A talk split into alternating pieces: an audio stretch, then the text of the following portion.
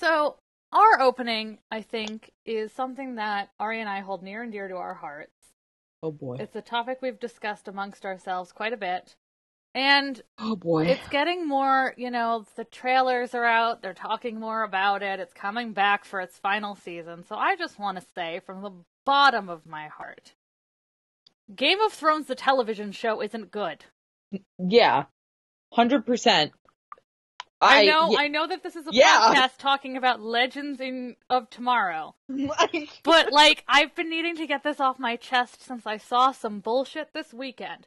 Oh god. The Game of Thrones, and like, let me tell you something. Books, books are on thin. The books, the books are ice. I the books are okay. They have their flaws, but they're engaging and character driven, and I get frustrated. So let me let me throw my special interest down for a moment, ladies, gentlemen, and people who identify as neither. Mothers and fuckers of the jury. Yes, both of those. All three of those. My specialty is medieval fucking literature. So let me tell you a little something something about Game of Thrones. Well, actually, no, because now I have a question. How do yes. you feel about um? Because he does try to work in like songs and folklore. Do you think he that's does. pretty? It's done I accurately. I think that when he works in songs and folklore, I mean, you have to keep in mind a lot of medieval literature was a lot shorter than what mm-hmm. we're used to because they did. I mean, like literally, they didn't have the root. A lot of medieval literature involves things like Arthur was really popular because you can make Jesus metaphors out of it. There's a lot of Christianity in it, and people don't always think about that. What George R. R. Martin, although I see a lot of inspiration from medieval text in his work, you would have to, he is actually looking more at Tolkien. Is it J.R.R. Tolkien or J.R.R. Tolkien? Tolkien. Jolkin Rolkin Tolkien. I don't know. I'm not a nerd. He is using a more Tolkienian version of what we think medieval literature is. He well, is actually really smart enough was... oh, to go out. He's smart enough to go outside of that realm because he understands, like Tolkien was the medieval chair at Oxford or Cambridge. I don't care; they're nerd schools. And he understood literature, but he took what was a very dry genre. Like if you read Beowulf, um, I think for like I when I was taking medieval literature was my teacher was like you're putting a lot of really interesting depth into Beowulf. You might actually be putting more depth into it than the author actually did.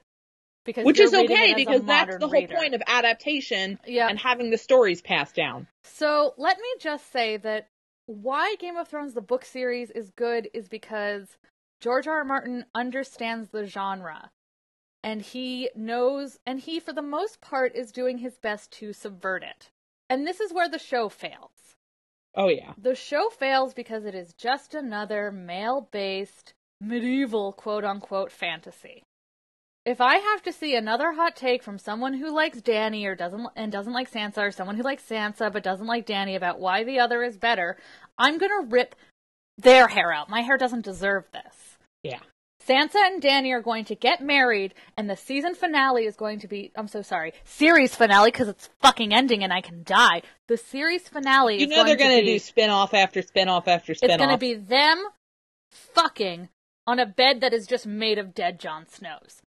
Let me tell you something.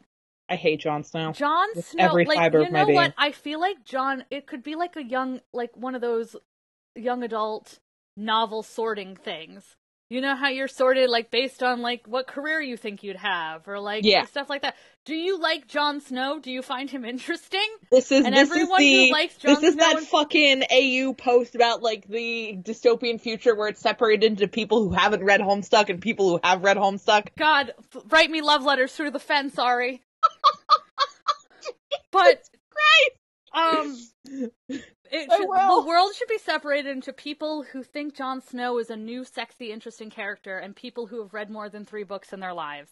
Who have read more than two books, frankly. And um, and all that the Jon Snow world is full of is it's just a fucking school cafeteria decorated in pictures of Aragorn because you know they can't tell the difference. It's a bunch of people who have And only ever compared anything that this who when something bad happens in politics goes this is just like that one time in Harry Potter and it's like that's cool these are war crimes. And also, Joanne, a war criminal. Let's Yeah, discuss. at this point. Okay, Um, I'm really okay. glad to get that off my chest. Um, Yeah, and no, like, I- again, people are probably like, who are you to criticize Game of Thrones? You like Legends of Tomorrow. I can actually make At a pretty Legends of decent. Tomorrow treats its female characters with respect. I can make a mostly. pretty decent fucking argument as to why Legends of Tomorrow is a more tightly written, more focused, literally more focused show which than is the just- Game of Thrones fucking show that they throw ten billion dollars into.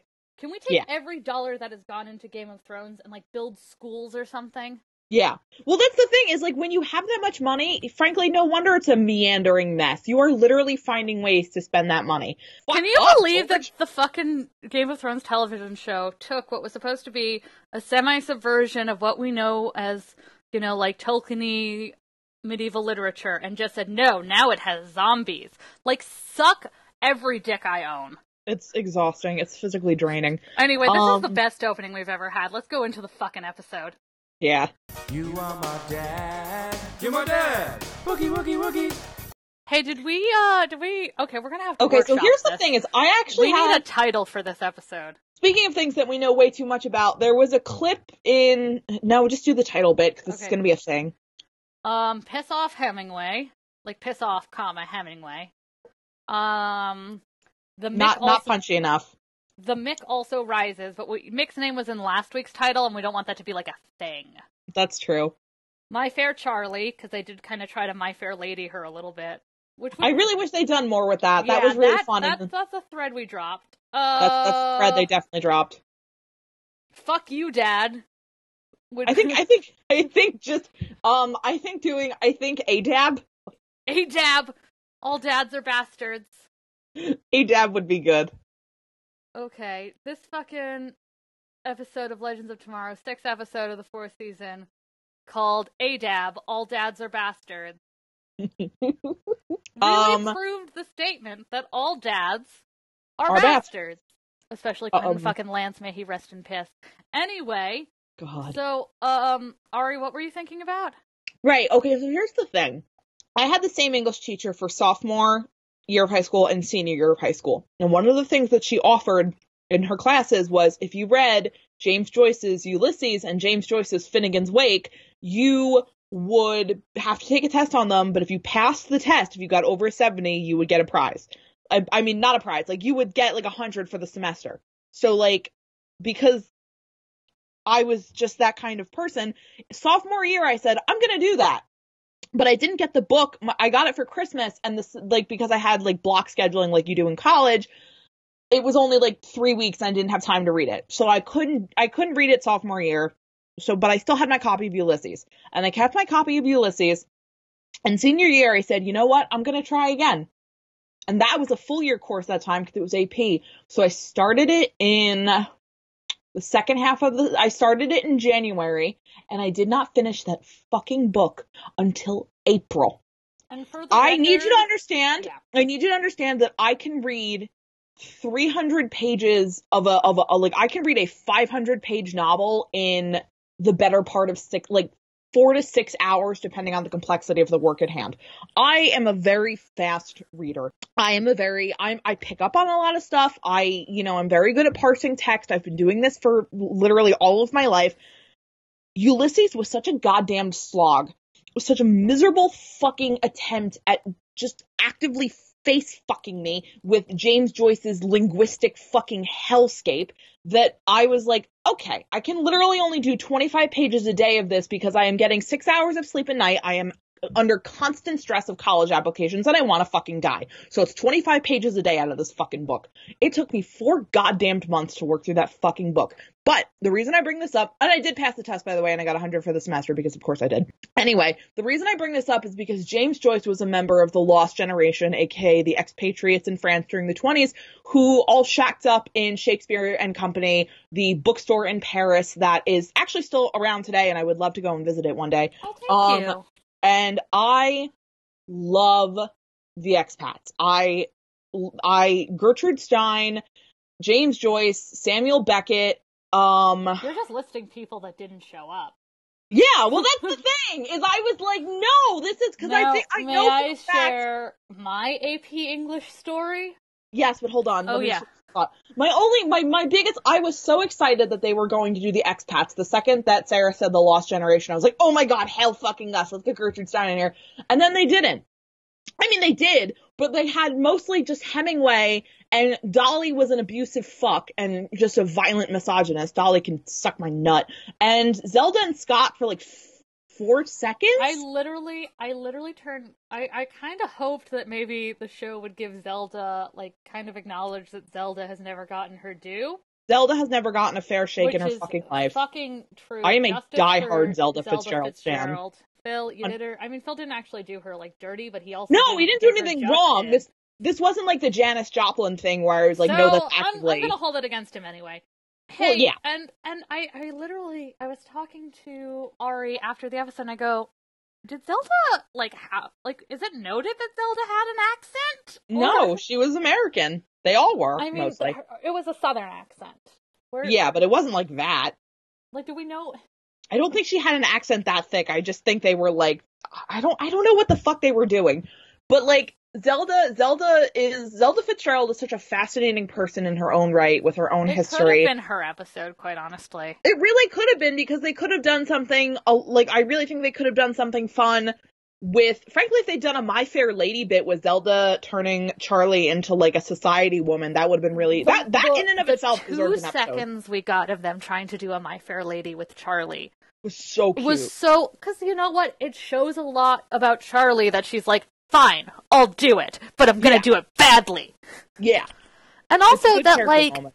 it shows another couple things one Zari is the only person who still doesn't like Charlie which is mm, the breadcrumbs Phil you shouldn't have did you know Tala said that their relationship gets? I mean, she's talking about how it's going to get worse before it gets better, and she's Oh, like, boy. Maisie and I were surprised by how spicy it gets, Oh god. and I'm like, I stick my leggy out real far. Well, and that's the thing that I find really interesting is that um I think certain things about Charlie and the fake dating of Nate thing, there are certain things where I know we discussed this a couple podcasts ago where like Nick is going to have to take time off to take care of his child, which is completely fair and valid, but that means there are certain points in this episode where you can tell they sort of had to take a hard left out of things they were planning on doing because suddenly he's not going to be around for the next 4 or 5 episodes. And that was definitely one of them. Yeah, I mean, that's the thing is that like people have asked me about the speech that Nate gives at the end of the episode, like enjoy this while it lasts, Yeah. which is like there's a couple of ways we need to go at that speech. But before we do that, I, I feel like I did promise an AP literature story, and I think we just need to. I think we need to solidify ourselves as the most insufferable podcasters Oh, the of all people. time The by exchanging stories of AP literature. Literature? No. Litter. A A chore. chore. Did you have a stroke or something?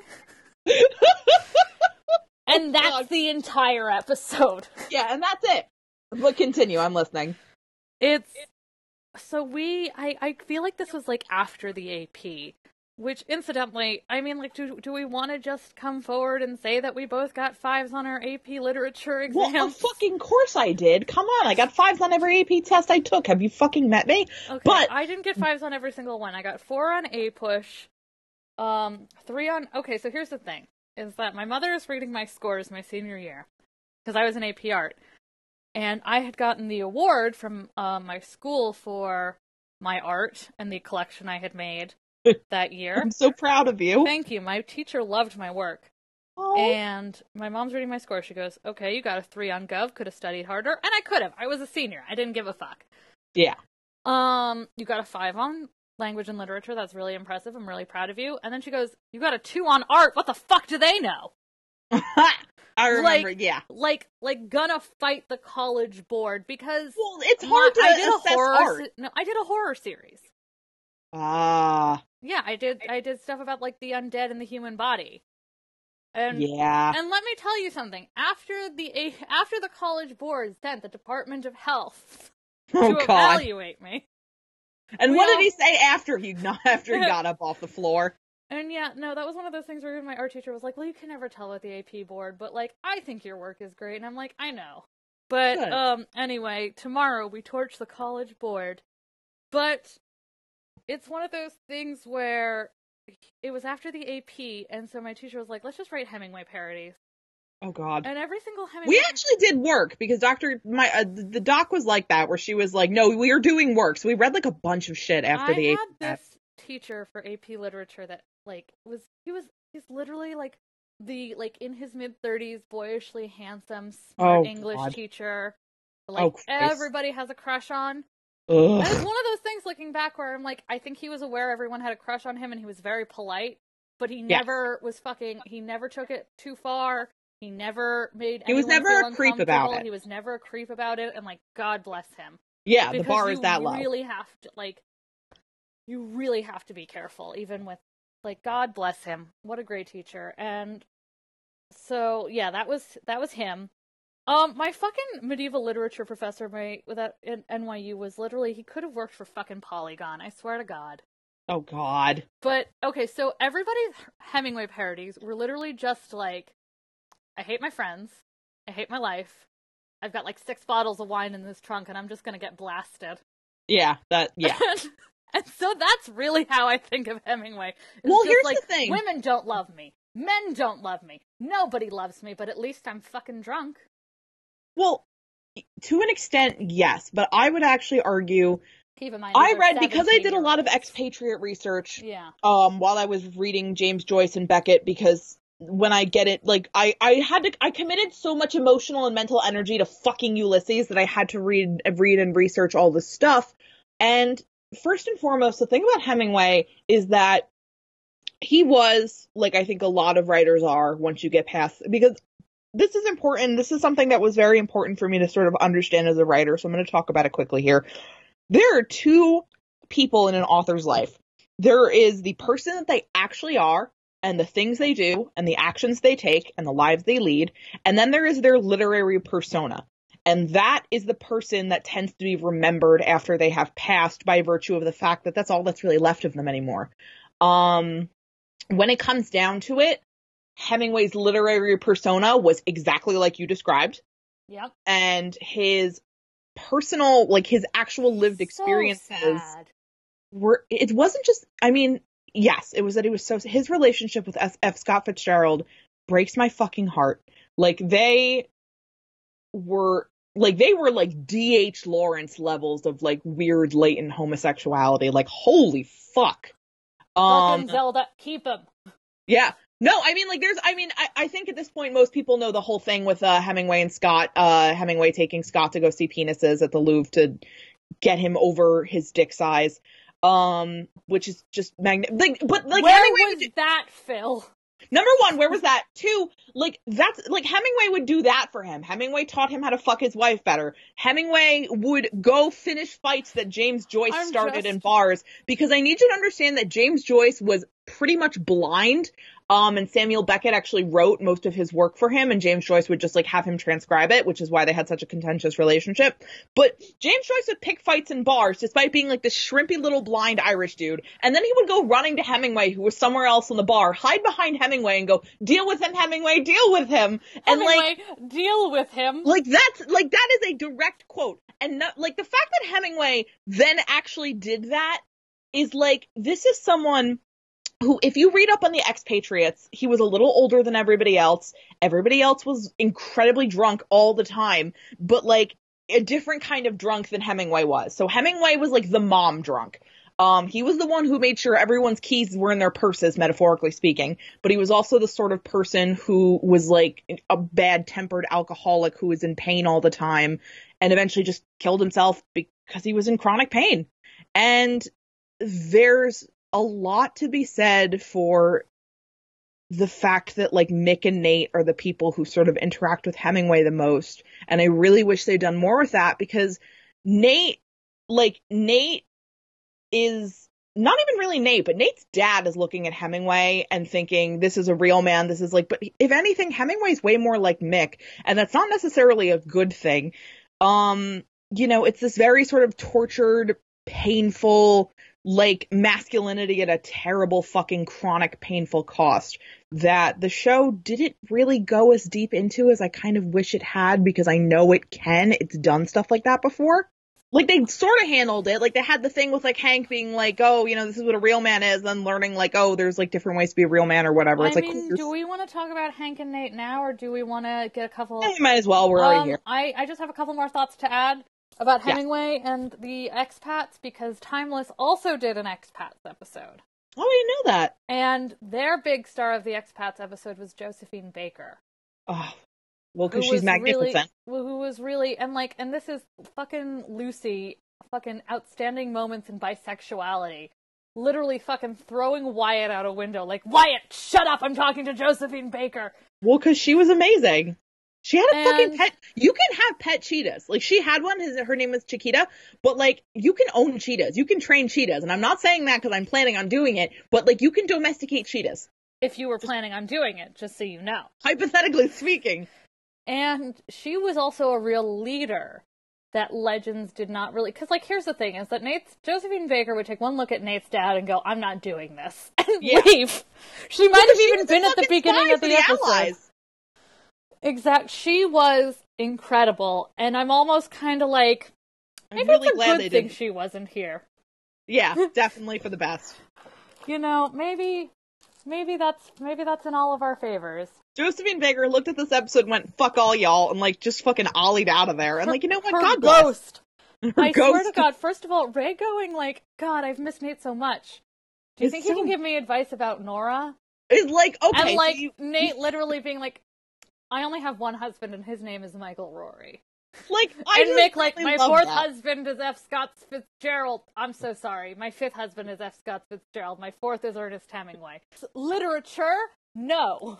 Litter. Uh, sure. Every But time it- we say that, you have to take a shot. So please go back to the beginning of the episode with this just- drinking game in mind. If you are legal drinking if age, you are legal drinking age and do not have any issues with alcohol, feel free Yeah. to engage. It was a fun. It's another one of those episodes where like there were some really really powerful moments, and I didn't feel like there were any throwaway like Mick introducing himself as a writer.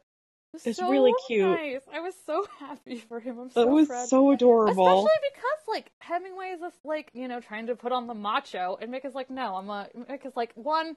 I am forty or fifty years old, and I do not need this. and I do and not like the need fact this. that Hemingway's immediately like, "Oh, cool," about him being a writer is also really cute. is is just like oh my god and I mean i guess we should talk about nate and hank and then we can sort of we go can into die. then we can sort of go into nate's speech at the end of the episode Yes. because like the thing about nate and hank and like we'll talk we'll talk about ramona and- and everybody that was really cute and we'll talk about that but let's get this you know we like to start heavy and end with everything else Yeah. I want to sort of start at the end, which Mhm. is when Hank says, like, that's my boy, and he sings the song to the Minotaur. Which, quick question, what song would you sing to the Minotaur? Um, I think "To Each His Dulcinea" from Man of La Mancha because it's short and it's very sweet and it's very easy to sing. I would do Patient as the Night from Over the Garden Wall. I kept fuck because because this thing is called Tender, Tender as the Night, so so I, I had, thinking I had patient as the night. I've had it stuck in my, and it's so beautiful, and it's so fitting. It's such a nice slow, like it's such a good fucking song too, and it's perfect for this time of year. But yeah, it's been in my head like all fucking like So- forever. So fucking So thanks I for that, you. Phil. First of all, Hank putting the emphasis on "That's my boy" is me dipping my pinky in the marinara sauce on the stove and then tasting my pinky and going, mm, "That's that's trans content." That's trans. That's and trans for us, content, to- my let man. me clarify something, which is that, um, Ari, especially Ari, will set the bar for trans. Ari sets honestly the bar for trans content and trans writing because they are amazing and brilliant. Thank you. But Really I mean, when we say that like Ava and Nate are trans, no, it's not canonically confirmed in show, but we're completely free to read the characters that way and It's encourage just an other people interpretation. to as well. Like I don't know if I'm now if it's if the if that image of the llama that says "Call the cops, I don't give a fuck." oh, I have the one with the become frog and a skateboard. Both of the oh god, that's so good. Did you Yeah, know llamas amazing. hate my dad? Yes, I love that. I love that llamas hate your dad. It, it fills me with such inordinate glee because he is the sort of person I'm like, yeah, you would. Animals would hate you. Yeah, and they do. And the end of the episode is the Hank realizes he's been. I mean, here's the thing: is we know that Hank still has a shady project going on that is probably going to cause some kind of legend schism. and to go very badly. It's gonna go. It's gonna go very badly. But like, we're starting to see the seeds planted that maybe he will have second thoughts on it or something and realize he's been a bad person. He's probably going to do that thing that Damien did last season where he's going to go last minute, oh, this was a dumb idea, and like sacrifice himself to stop the project. God, something. I'm so excited for him to die. Yeah. Um, even I mean that song he sang was good news everybody. The gay agenda got my dad. He's he's singing in a bar. Um God. But it's one of those things where it's like we get to the point where Hank is like you're right. You are a valuable and good person and you're perfect the way you are and I'm going to be more like you because I respect you and I care about you. And that is, and I also want to bring in because I didn't actually talk about this with Darhkatom on the show. That is a wish fulfillment thing that we get sometimes with parents, but never in this much detail. There is a lot of wish fulfillment for people who are survivors or victims of abuse on Legends of Tomorrow. And I really love that. I'm yeah. actually gonna I'm gonna give them until the end of season four before I write anything for anything about it because yeah. you know there's always a chance to throw a wrench in it. Yeah, you guys, but, you guys cannot. But so far, and I'm talking for three and a half seasons. You know, we have had the like let's like let's look at Mick. Mick Mick fucked up really badly in a lot of ways, and he still got forgiven and understood all and the time, cared for, and he got Everyone... to punch his dad in the face. Yeah, and everyone and everyone understands why he behaves the way he does, and they don't they don't just view him as this scary monster who's lashing out for no reason. They like understand why he's doing what he's doing, and they're you know they don't they don't like they don't like let him they don't let him harm himself or other people, but they also get where he's coming from, and they make attempts to not just help him but understand him. And again, and, and Sarah and Zari are the only two people who are not desperately trying to get Mick inside them and calling him daddy, and so they are the only uh-huh. two people he trusts. I love I love so much the little things in this episode of like Mick and Zari sort of like when she says gay Perry and Mick is like, I thought we couldn't say that. Yeah, and she goes politically. Where I'm like, I'm like, like, that's adorable. I'm like, is this your homophobe? Mick Rory, gay rights activist. Yeah, it was really cute. I I just, it was adorable. And it's like, so we have Darhkatom is so good. Yeah, I'm gonna talk. I'm gonna talk. I'm gonna talk more about. Um, honestly, I Darhkatom is like fine. I'm really in. Mona and Nora are are. I'm so fucking I'm, cute. They're so cute. They're so like I'm more into that even though I know Darhkatom's gonna happen and I love their chemistry and shit, but like, you know, I'm still pretty fucking gay and like. Yeah, no, there's absolutely. I actually have, I have a, I have a prompt in my ask box that I'm excited to show you and the world. Yes. But also because when Mona fucking pops up with Ray and she's like, or was I meant to overhear your plight? And he's like, where have you been all my life? Uh, oh my god, I know. He was. She was like, "Love is the most important thing in the world." He's like, Listen, "Absolutely, new wife." Nora, Nora, Ray, and Mona all have together six hands. So make of yeah. that what you will. Yeah, that makes if, it sound if like Mona is a fan of Mick. She is absolutely ready to just slide right on into that Darhkatom relationship. Like, oh, straight like, up. Like she is ready for that. This like, is someone who clearly like has some closeted. Wants, like so let's so let's make a deal, Philip. I mean, here's the thing: is that there that her actor is so much younger. I mean, she's like ten years younger than Brandon and Courtney. Oh God! My deepest fear is Brandon and Courtney hearing this and being like, "They what? She what?" and then like dumping holy water on their computer and lighting it on fire. And like that's and I mean, here's the thing is if you weren't gonna filthy. do it for like the dick jokes, now isn't the time. Listen, let me just tell you something. I'm looking at Mona standing next to Ray, and if you thought Ray's own wife, if you thought Brandon Routh's own wife was small, Oh God! I've got great news for you. Oh God! All right, R.I.P. to her everything. Like her whole um, body. I also do just want to mention mist. that, like, I would, if you are a fan, kind of shy away from calling Mona like their child. Mm, bad. Because, like, here's yeah. the thing: Courtney, no, Courtney is not white. But they well, have that never also, talked but infantilization about, of non-white characters. Yeah, they have never bad. talked about Nora's race on the show, and so I know a lot of fans like don't know that. But like, do not infantilize. Like Mona is very cute, and she's spunky, and she's fun, and she she's like Usagi if she was a little yes. older. She's like adorable. that character type. Yes. But she is not someone like she's literally handing Nora books full of sex. Like she's, she's that, not that, a that, child. Mick just writes porn. Like She's- she's a fan of porn. She's a fa- she's not a child, and so like please be aware, especially because she's Asian. Like, do not infantilize her like that. Yeah, It's super not- especially she's Asian. Like like infantilize her and like a like oh she's their their kid. Like please like please. Yeah.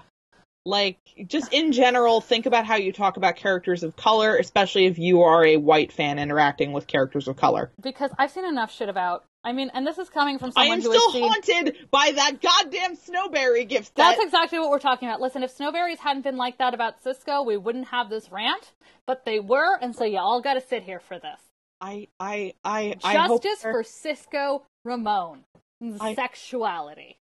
I, I I, you, I how hope dare oh, you I- look at Cisco Ramon and be like, I'm going to infantilize him. I don't think he's that. Se-. How fucking dare you? honestly, where do you fucking get off? Where? I, can I ask you? Can I ask? Where do you get off? Honestly. But okay, so what the reason I mentioned Darhkatom is because like the overall greater narrative thing of Darhkatom is that Nora is someone who has come from a very damaging Abusive background. background. and Ray again is like Ray did hey, did you know that they didn't fucking lock Nora in a in a basement with no like even yeah, though Ava actually, is like no, don't hold on, hold on, because now that you've said it, now that you've now that you've done this, let's hold on because that's actually something where I remember that this the the the the whole fucking trauma around Ward's suicide attempt, where I was like also not a good place in my life at that point. I was like, wow. That's really traumatic for you to have had all of that happen. That was really bad, and I don't even want to talk about it because of how bad it was. But the difference in like Nora's in prison, quote unquote, and they're like lit- they literally have cake and wine and hang out and talk about their feelings and read romance Ava novels. learns that the way she was treating the prisoners was like giving them sparse conditions and like not talking to them and like, oh, it's not a home, it's a prison. She learns that's wrong.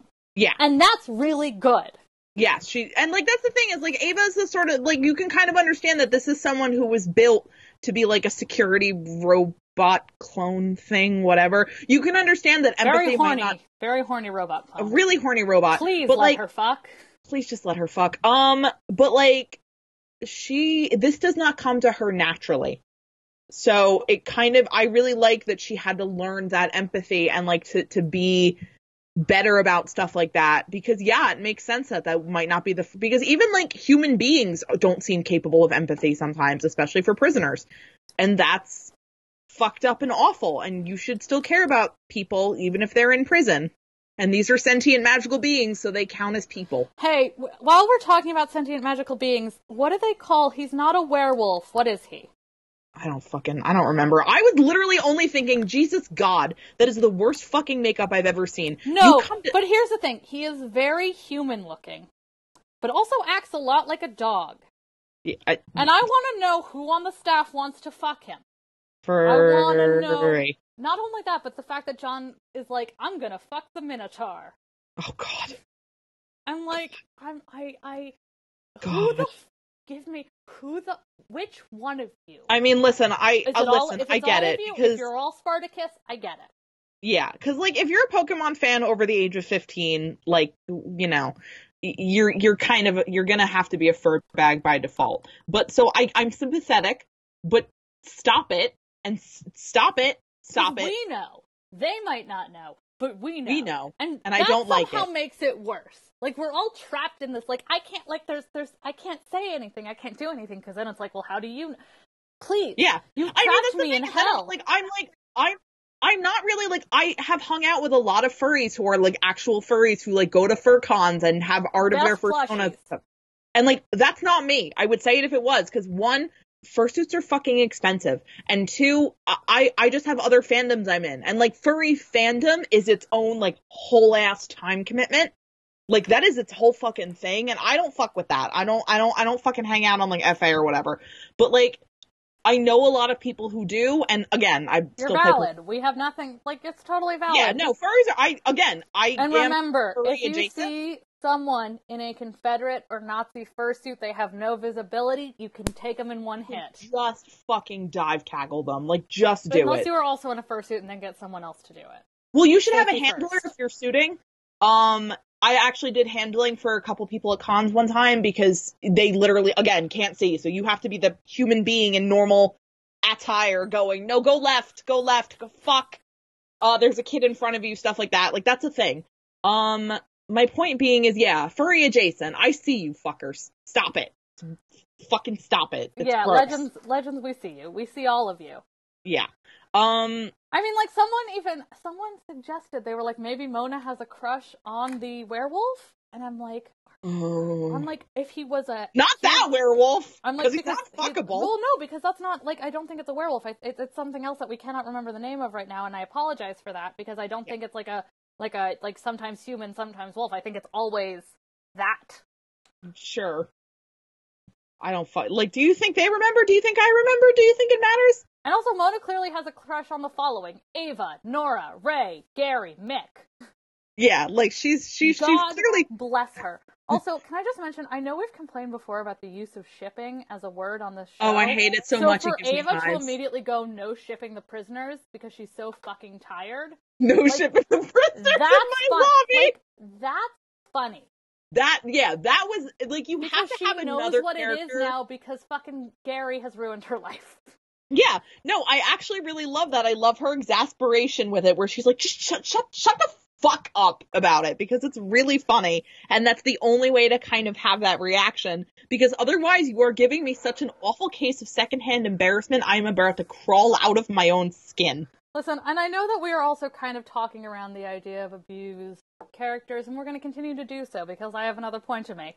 Yes. Um, Oops. um, fucking the Ross and Rachel comment. Philip, I will skin you and Shut wear the fuck, you as shut the fuck up. Ross Geller is like. Here's the thing: is Ross I have only ever Geller watched. is, a, is I've only ever Ross, watched the largest one episode. Simply not eat the other five. Please, God in heaven. Like, I watched one episode of Friends once while I was waiting for a job interview, and my only thought was well, I had two thoughts. My first was, how are all these people friends when they clearly hate each other so fucking much? And then my second thought was, oh, I understand what Always Sunny is trying to make fun of now. Like, it's not a good show. And watching all of the Friends seasons of Friends on Netflix is not a substitute for having a personality. Every girl I met in college. Um, sorry, that was I It's I had literally three separate roommates who watched Friends at different points in my college career, and I was just like, I can't fucking take it anymore. You should have played Always Sunny over it to see if it synced up, to see if they- Honestly, I feel like it probably would have at some point. point, and but then like, and then you fucking write you fucking write them and you're like, I cracked it, boys. I figured out what you did. And then Glenn Yeah, Howerton comes to your house and gives you fucking- like Glenn Howerton gives you an ice cream truck. oh yeah, I hope so. I want that. I want that ice cream truck. Um, It's it's pretty. Sorry, I just I, I said Glenn Howerton and then I thought about how people always replace Todd Howard's photo with photos of Glenn Howerton. Um, it's what he deserves. no, but here's my issue: is that I we know Legends writers, we know you're nerds, we know you have it in you. Oh yeah, It's Fuckers. that kind of thing where, like, when Cisco is in a slump about his relationship to get his attention, um, Ralph says Han shot second, and Cisco gets all worked up about that. And I'm like, no Star which Wars incidentally, incidentally, that is such a special interest thing, and that's really cute to me. I know that Ralph is the devil, but like getting, getting like, better. yeah, that's something I do when I'm when I know I'm kind of depressed. I will go deliberately. I will try to goad myself into getting worked up about a special interest, or have someone else do it for me, because it's a guaranteed mood pickup. But it's just like, it's almost like that was too broad of a thing. Like, Yeah, you want to pick something more what We specific. say, like, like we, uh, like you know, it's kind of rich Because I was just getting mad watching this morning about how everyone's calling She-Ra, like they're making fun of the original 80s She-Ra, and I'm like, yes, it was really cheap, but Lou Scheimer had $5 and he was doing his best, and then I devolved into this history of uh, film and television animation in America throughout the 30s to the, the fucking 80s, and, and the history of filmation and kidvid and broadcasting. Like, it goes out from there. It can't just be this one thing. Like, if, It if, can't. Not only can it not just be this one thing, but like it always has to like the things that Ari and I say to each other to induce some kind of nerd-based mania. trauma don't actually make sense to the a- like. Don't I don't want to say to the average person. You have to be a real intellectual to understand Rick and Morty. You have to have a genie's level IQ like, and, and like that is the perfect example because it's so stu- it's stupid. But that's the Yeah. kind of thing is that like when you're making, I just when you make like general references that you're like this is kind of nerdy and the audience will understand it. Like you've got to go deeper. You've got to Yeah. get weirder. And here's the thing: is I don't fucking Ari is You know what? actually- I haven't seen a Star Wars, so I don't fucking care. Well, I I saw like the recent ones because I really like Rey. Ari but is still. You want to hear about nerd rage? Ari is still. Still you're really gonna do this to me now? You're the really gonna- that the Flash said Cisco's favorite Pokemon is Bulbasaur. Fuck, if I'm. I called Ari. It's objectively wrong. I called Ari the day of the announcement. I called them on the train. And let me tell you that the people around me were very confused as this phone call happened. I actually I texted them first and I feared they had gone into a coma. So I called them. I'm so. I here's the thing: is you can tell that they literally just Googled Pokemon and Bulbasaur came up because Cosmog is the perfect choice. Objectively, Cosmog is the perfect. I I have a gift. I have a gift set of all of Cisco's like the Pokemon I have for Cisco's team. I was going through that today actually because I'm doing I'm doing a, a monotype gym leader team How challenge cute thing. a crossover ship with Cisco and Mona be? Would be really cute. Oh That'd my god, Them, them, and would be really cute. I because like I really do love the trio of like Cisco, Felicity, and Mona, and Zari Fel- uh, Felicity, but like Cisco, Felicity, and Mona is also a really good trio because good. they also understand references. Whereas like Zari's really cute and really nerdy and like But not is very that, good like, at she's- hacking, but she doesn't really know pop culture because it was all banned. Yeah. Well, which means that they do have to. Which means at some point that Cisco, Felicity, They- they do Mona, show and her- Gary do show her Homestuck. uh, oh god, yeah. Um, They do show her every single Cruel I Angels like would parody actually probably opening. really like Homestuck because she probably would really Listen, like in Rose. the in the Seven Deadly Sins Redux post I did for Zari, one of them is getting your friend into Homestuck. I- Yeah. No, that's really valid.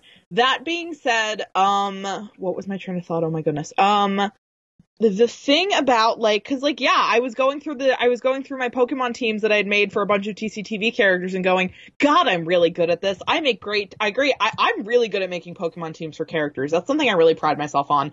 Um, Someone should hire me. Someone should. I mean, like that's not really a job, but it's it's a talent I have where it's a good way of understanding where a character, like who they are and what they're about. Mhm. Because what six Pokemon you put on someone's team says a lot about them.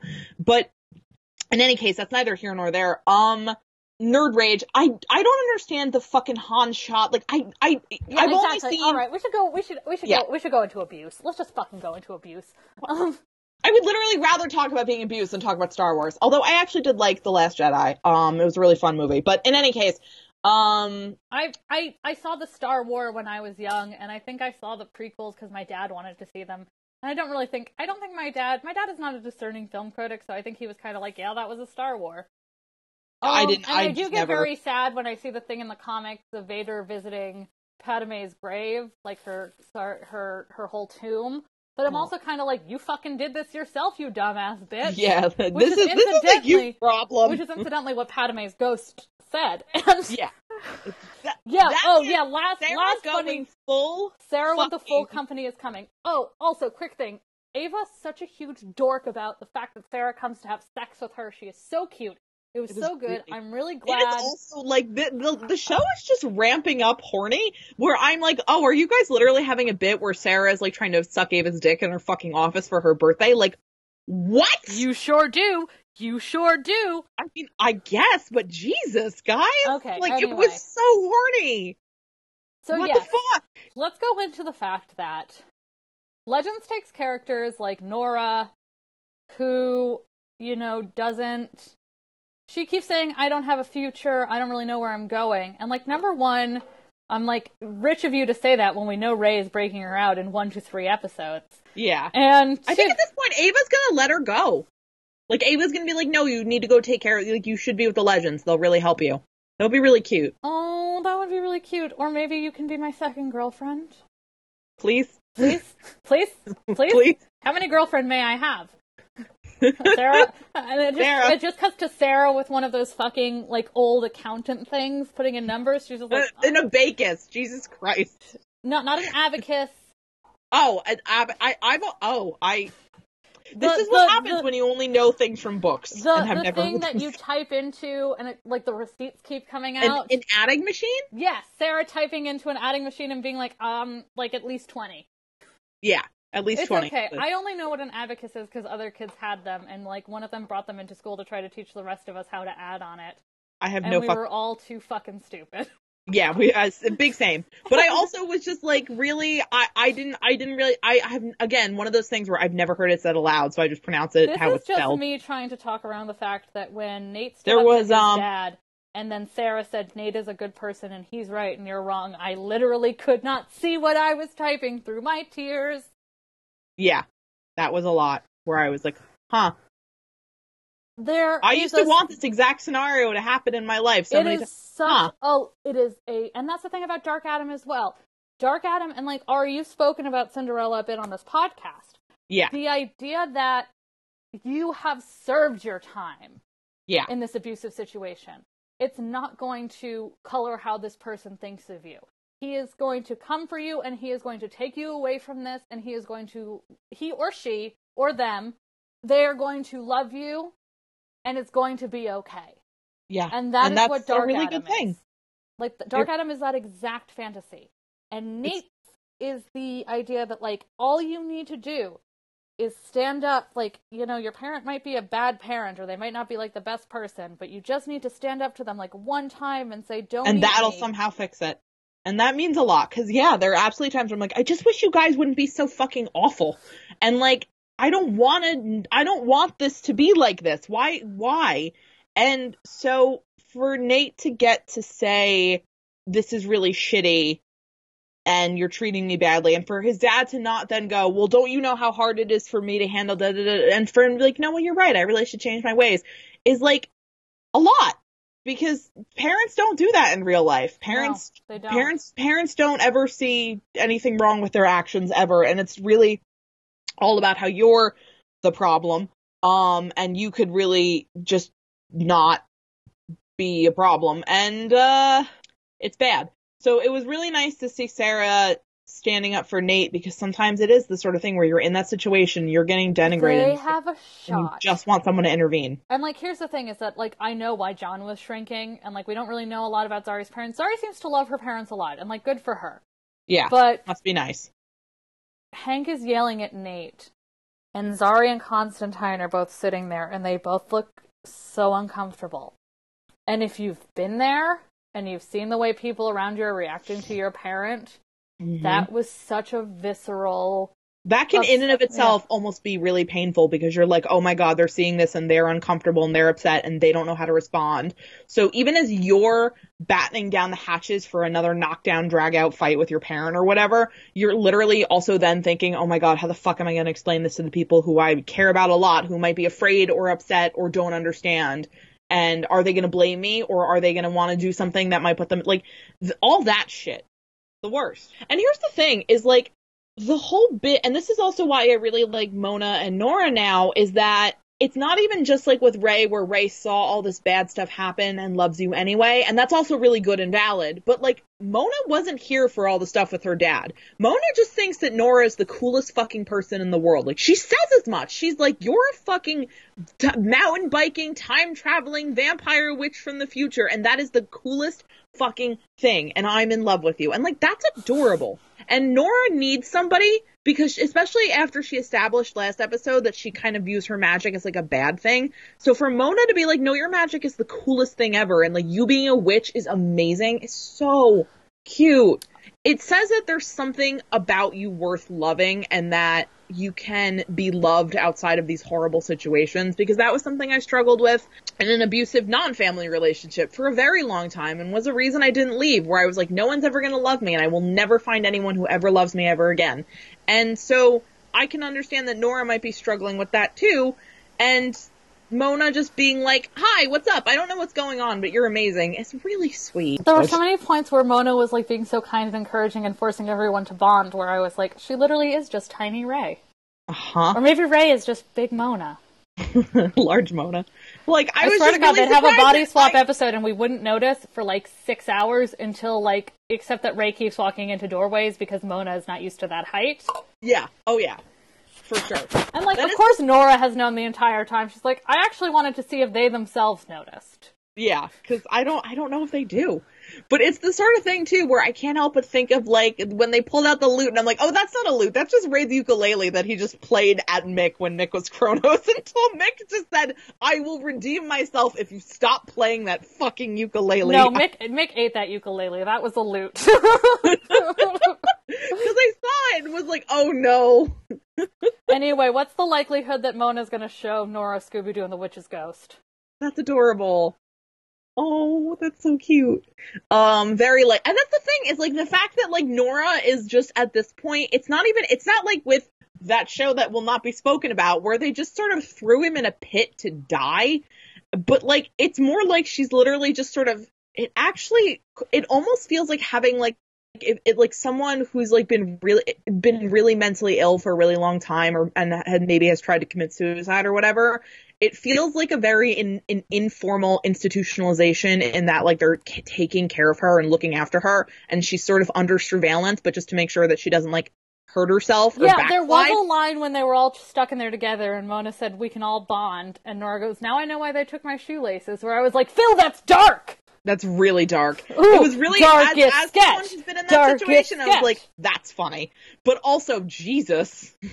like, oof, man. Like it's funny, but oof. But um that be, like it was it was it's one of the reasons like I really like I like it. It's the sort of thing where she's not there to be punished anymore. She's there to be sort of taken care of and observed until she can sort of get better. And that's a very different tone. And I really like that. They had a scene in Sweet Vicious where the three main characters all hang out in Ophelia's apartment and do a sing along to I Want to Get Better while drinking beer. So, Phil, you know what you need to do. Yes. I Want to Get Better is definitely one of those songs, too, where it's like, oh boy. Um, what I'm saying is Sweet Vicious spin off with Nora and Mona. Yes, that'd be adorable. Holy crap. Somebody give me $50,000. I've got it. You know, I No, got up to get some. any online community. I got up Like, to get some chocolate milk, and let me tell you, every time I have chocolate milk, I'm just like, my god, this is living. This is the height of luxury. What were we even talking about last night? I can't even. I, I like that. I like recording in parts, but I do also kind of like recording in one go because. Yeah, we only had to do it the past couple weeks because busy. Um, I mean, we kind of covered almost the only thing I think we still really have to talk about is like the whole. No, we even talked about the Ava, Mona, and Nora bit. A little Um, bit. I mean, I actually would like to, because I actually wanted to talk a little bit more about maybe like not even Nate and Hank, but like legends and their view of abuse victims in general. Because today, like, um, you know how like right now on the new She-Ra show, She-Ra Princesses of Power, like I haven't watched it yet. I've been waiting for you. Yeah, I've been waiting for you, but we've seen enough online to know that Catra is clearly like the antagonist, but that she and Adora still care about each other and stuff like that, and it. Well, oh, yeah, yeah. Oh God, yeah. And it's one of those things where, you know, people have said, like, okay, yeah, but give it like a week and then people are going to start discoursing on Catra. Oh God. And let me tell you what I had to see with my own fucking face eyes. Oh no! Oh no! So let me talk a Oh, little shut- bit. Shut, everybody, just shut the fuck up about the cat lesbian. Just shut the fuck up. Okay, okay. Just Her name is Ava pride. Sharp. Actually, yeah, no, Ava did declare her love of cats, and then Zari did later in the season. Phil! Philip! I just, I if anyone get discourses about Catra, I'm gonna have die-ins in front of Noel Stevenson's house. I'm Well- sorry, Noel, but like, I guess we're driving out there because guess fucking what, bitch? I can't take it Ain't anymore. no rest for the goddamn wicked. Oh, I had a I I before we get into this because it's gonna get intense. I want to mention that Tumblr is now posting their like top tens and hundred like their top tags and stuff for the year.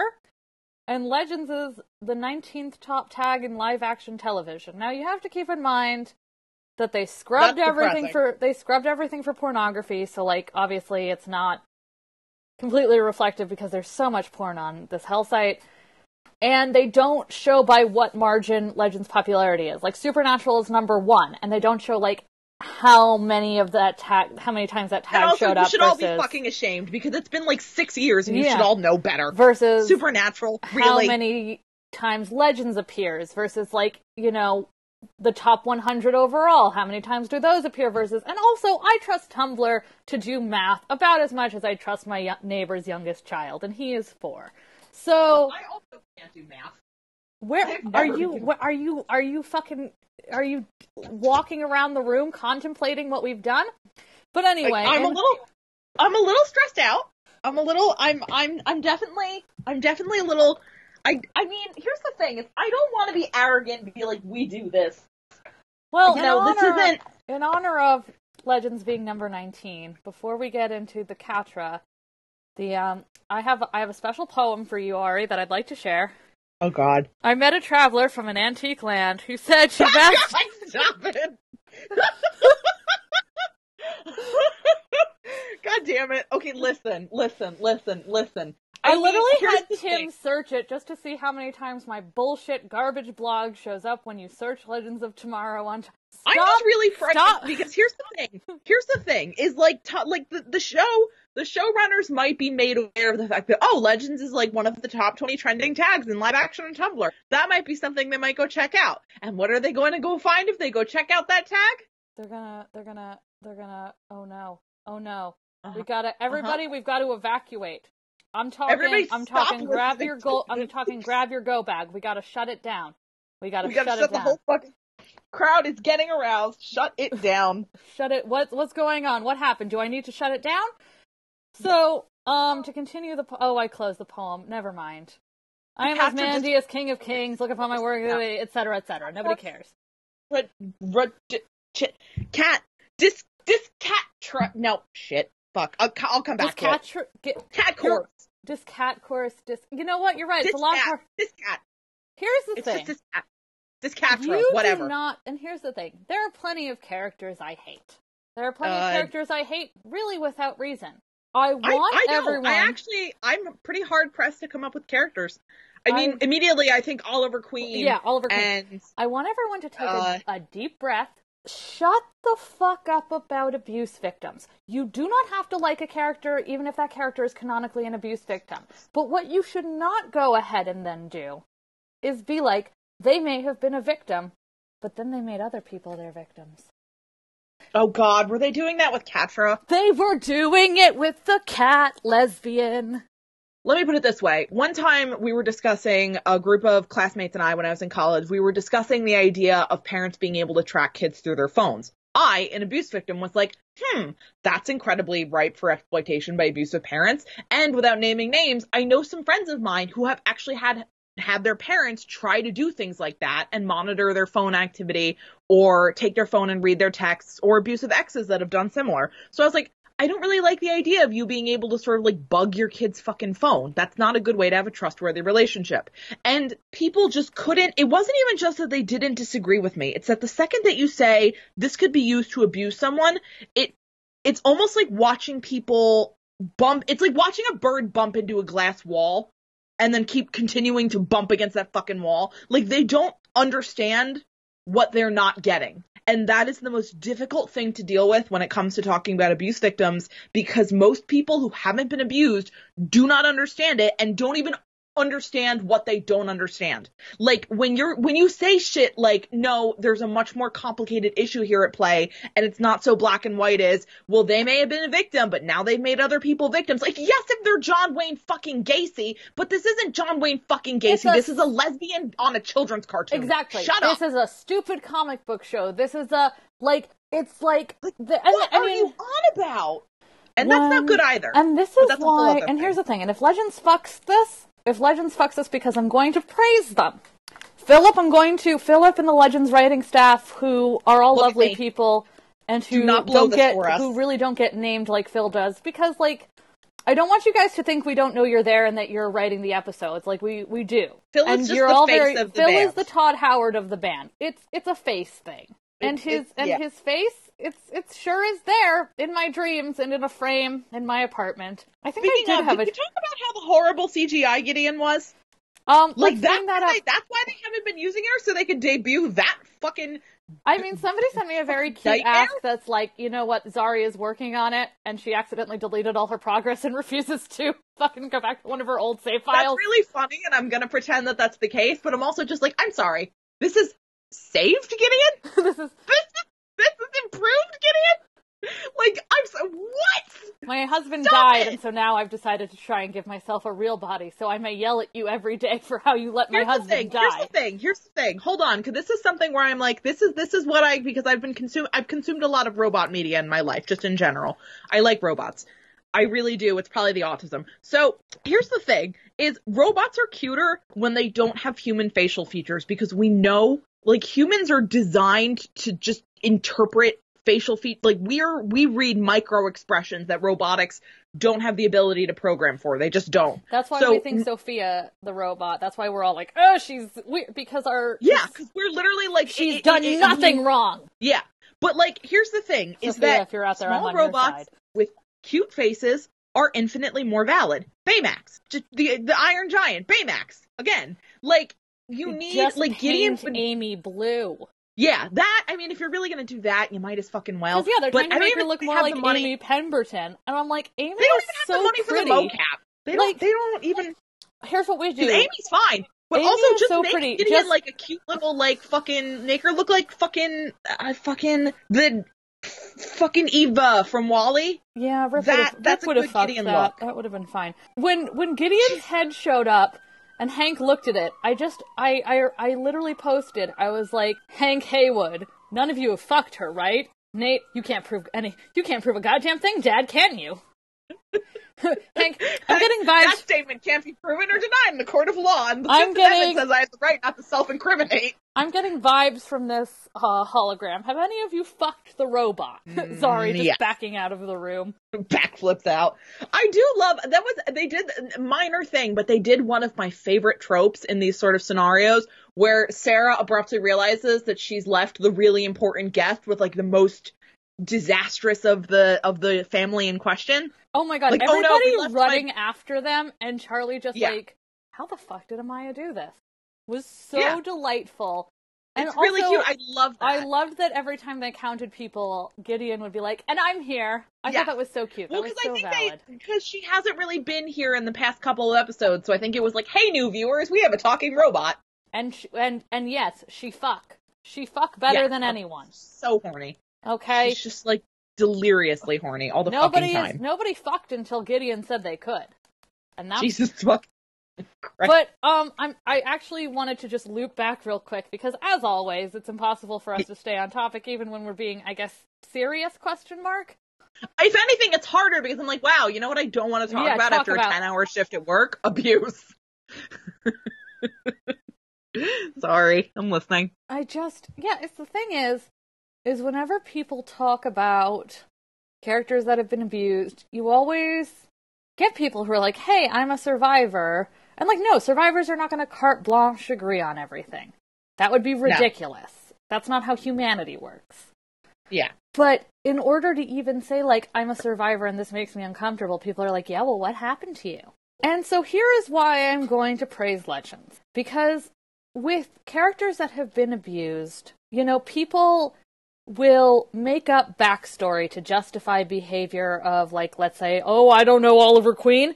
People will make shit up to justify why he is such a shit monster. But a character who has been canonically abused cannot walk two goddamn steps without someone being like, and they made another victim. You cannot allow for ambiguity in the goodness of your characters when you set them up as a victim of abuse. Because people don't want to like abuse victims. And I know that sounds like a broad and really disappointing statement, but that is just an observation from behavior. And if that's something that people don't like, then I hope they make an effort to change it. Legends has had both Amaya and Ray, who are who are the moral centers of this show, tell Mick Yeah. that he is a good man. For Nora, they had Ava and like Mona, who is this sweet, adorable person. Mona Mona is already being set up as like she is literally 100% sunshine. You can trust her opinions on things. who are like Nora, you know, this isn't going to be forever. You know, you and not even just that, but that you're a cool person and Yep. that your powers are cool and you're great. Like not even just we forgive you for the bad stuff Mhm. that you did, but just you're actually really cool and you just need some help getting to like to be your best self. That's really nice.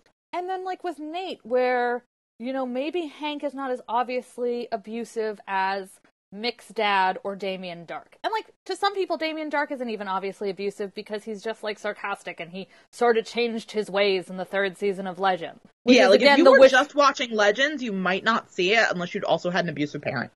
So it's one of those things where like and then Nate is universally believed by the legends that his dad is bad. Yeah. Legends doesn't leave room for fans to be like, well, I think this character is Yeah, like- remember the whole thing with the fucking Maynard and the fucking remember remember how all I fucking remember about Maynard that is was? that he was played by Tim DeKay. And that was fair because you know what? That's how we ended up watching Carnivàle. And number one, my TV professor almost actually spit out his drink when I mentioned that I watched Carnivàle. And second, I see all you goddamn Clancy Brown fuckers getting into Carnivàle and stop it! Stop it! Stop it! Yeah, Holy that's an important that's point that needs to be made. watch. No! Yeah, Stop! No! yeah, because if you're a Clancy Okay, Brown sorry, I fucker, just- Carnivàle's gonna do things to you. But I, a known Yeah, Tim DeKay uh, fucker, chef's kiss. Uh-huh. Listen, when you have characters insinuate that someone with an abusive backstory isn't remembering it right or is outright lying about it, that is so fucking harmful to people who have been abused and have memory problems stemming from it. And secondly, you know what sort of like fuel you are dumping on the discourse. Like you can't put that shit out there because people will use it not just to be like this one abuse victim is lying, but again, larger societal narratives of the idea that abuse victims are lying because they don't have robotic memory, fucking recall, fucking recreation, horseshit, fucking mind palace levels of recollection about what's happened to them. You're so angry Um, you made a Sherlock reference. Yeah, because I was trying to, because I didn't want to make a fucking Connor reference. I was like, fuck it, fuck, fuck. Okay, so Who fuck. the fuck is Connor? Don't talk to me about it. I don't want to talk about it. Oh my god, I'm so mad. Sorry, this is so dumb. And I'm like, I've had this conversation so many times before where I'm like, how many times in my life am I going to have to have this conversation where everyone has to learn how to give a shit about other people? I don't know how to explain to you that you should believe other people when they say they've been abused because Isn't there you don't an Onion about that. article that's just like you should give a shit don't know how about other to you you should give about other other people. people, and that's it. And that is the Yeah. bottom line of this conversation. When you are talking about fiction, and you say, well, maybe It has real world consequences. It just fucking does even does. like if you don't think that people who are victims are not analyzing their own behavior over and over again to say, did I do something wrong? Did I do this? Did I do that? Like, Oh, I like- spent my whole high school fucking career doing that. Oopsie. like have a fucking reality check, have a little goddamn empathy, and have a little fucking nuance. Like, no, also, I'm not saying go out there and fucking empathize with serial killers. I'm not saying you No. have to like characters that do bad things. I'm, but I am saying that the larger narrative property of characters that do bad things also having been abused is a very you bad can thing. also i think an important way to talk about this too is the difference between a character who's objectively done incredibly bad versus a character who's done really well like zuko so zuko isn't inherently better for having resolved his like he's he he was handled by better writers it becomes a little more different when we talk about narrative because it's like these characters are constrained by the bad writing of their narrative they don't exist as their own independent people they exist within the narrative go was given a much better narrative it with better writers. depends on if the writers think abuse victims are legitimate or not. uh-huh so you can't be like you can't say well like zuko proved that it can be done right and this is how all abuse victims in real life should get over themselves or whatever that's Yeah. not how it works And let me like just- they're not real yeah. people They're It not real work people. like that. They're Like- fictional characters. They are what the writer imagines, and then what we as the audience choose to like. choose to project. And conversely, this is where we come into the paradox of the problem because, and I know I'm, I do this all the time. We project onto them and we relate to them, and you just feel this need to stick with this character, even though their their narrative is horrible because they just have that thing.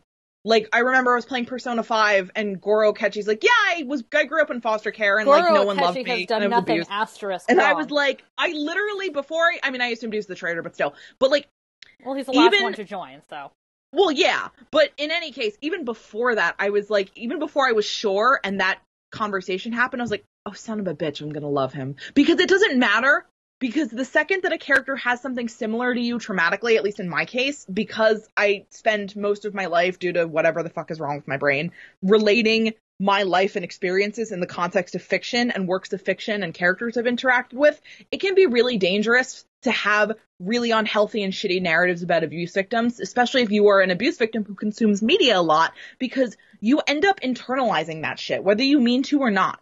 Especially if you have like empathy, a lot of empathy, it becomes really difficult to not care about these characters to the point that maybe they don't even deserve to be cared about because then the writer doesn't and you can't change the narrative.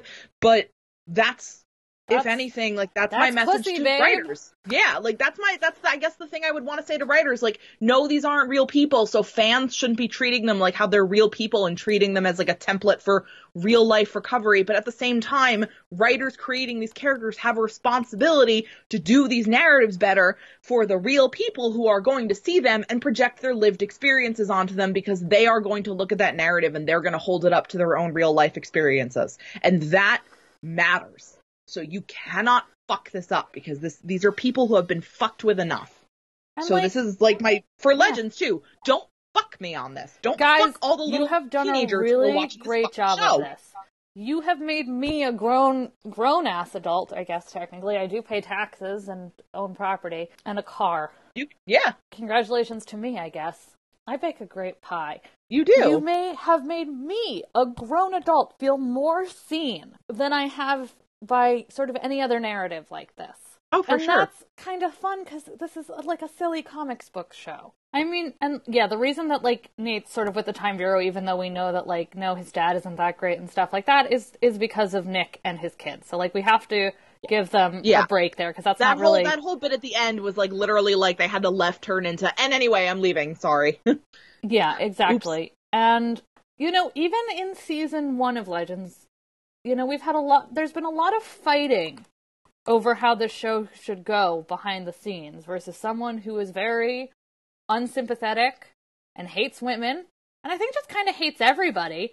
And we're not going to name names, but it is Marc Guggenheim allegedly. And someone and a writing staff, the face of the writing staff and a wonderful writing staff. Unless you fuck unless you fuck me on this and then my rage will be 10 times as great. And a wonderful writing staff that actually have compassion.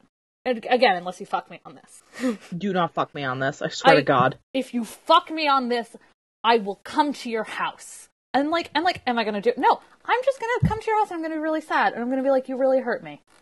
And how Yeah, the fuck are you gonna feel about that? is, when Legends when Legends is at its worst, it it just hurts me. Like You it just- doesn't. I I still remember sometimes like certain episodes where I would I wouldn't even be angry. I would just cry because I felt upset. Like not even like angry. Like I bad. thought you were better. Yeah, like dis- like genuinely disappointed and sad in something I thought I could trust. So please keep being a show that I can trust. We love you. Yeah, don't fuck me on this. I swear to God. And also, listen, I know a lot of people have to leave because they had babies. Give it another fucking year.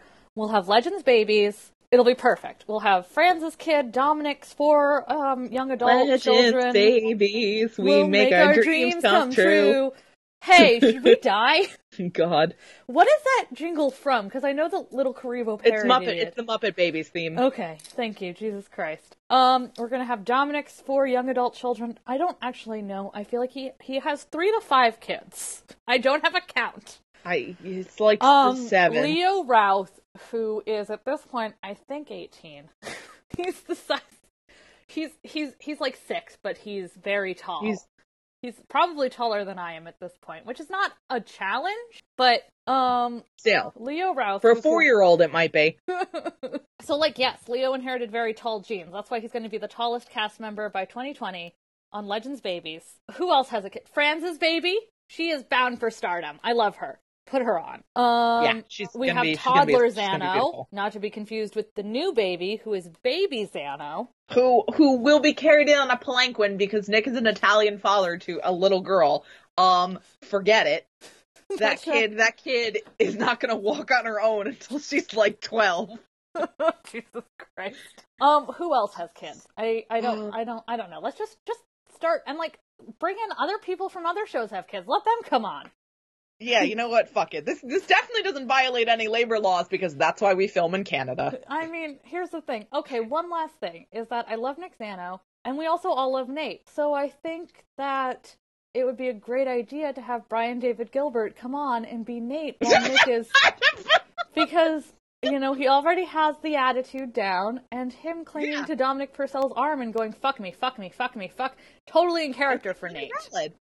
But Totally- it is the sort of thing. Like, here's the thing: is like the character and attitude that they wrote Nate for is encapsulated like physically in terms of like a design by someone who looks like Brian David Gilbert. And then they cast Nick Zano, who is, who is just a Billy Joel song made flesh. So that's what Billy really Joel fair. has always wanted to look like. Like Yeah, when Italian American men think the they're handsome. hero of a Billy Joel song. Yeah, when Italian American men are proud of themselves and they feel they look handsome, they think they look like Nick Zano. When they think Oh, they're yeah, funny, sure. they think like Nick Zano is what they all think they are, Uh huh. and, then that is why, and that. that's why he's no, too. Actually, now that we discuss it, I think he might be too powerful. No, he's way too powerful. Someone has to nerf him like fast. I hate it. Can somebody please nerf Nick Zano? Please just nerf him. I oh hate my both. god, is it us? Is, is- do we? Is, is it us? At God in the next update, please fix Nick. Too powerful. Can you like? Too powerful. Don't like it. Yeah. So I think next week is the fucking doll episode, which you know we'll be yodeling about. A personal call out, and I'm kind Oh of. Oh yeah, Pee Wee Herman is going to be it. on it. Pee Wee Herman's going to be on that episode. I, I don't know how it happened. I don't know why the convergence is beginning. If you want me to open the gate to hell, listen, Phil. If you want me to open the gate to hell, all you had to do was ask. It's in Penn Station. People go in there all the time because they think it's their fucking train. It's closed for repairs, so you're fine. yeah, You're safe. exactly. So uh, we can't actually open the gate to hell until it's done for repairs. Until Amtrak gets its shit together. I, I am, uh, which I guess will be never. So Yeah, no, so we're safe. The apocalypse is averted because Amtrak's never gonna get shit together. You're welcome. So I mean, I, guess for now we'll just we'll see you next week. Uh, yeah. Have a See you great next week, listeners. have a have a good night, everybody. Have a good night, listeners. Bye. Bye.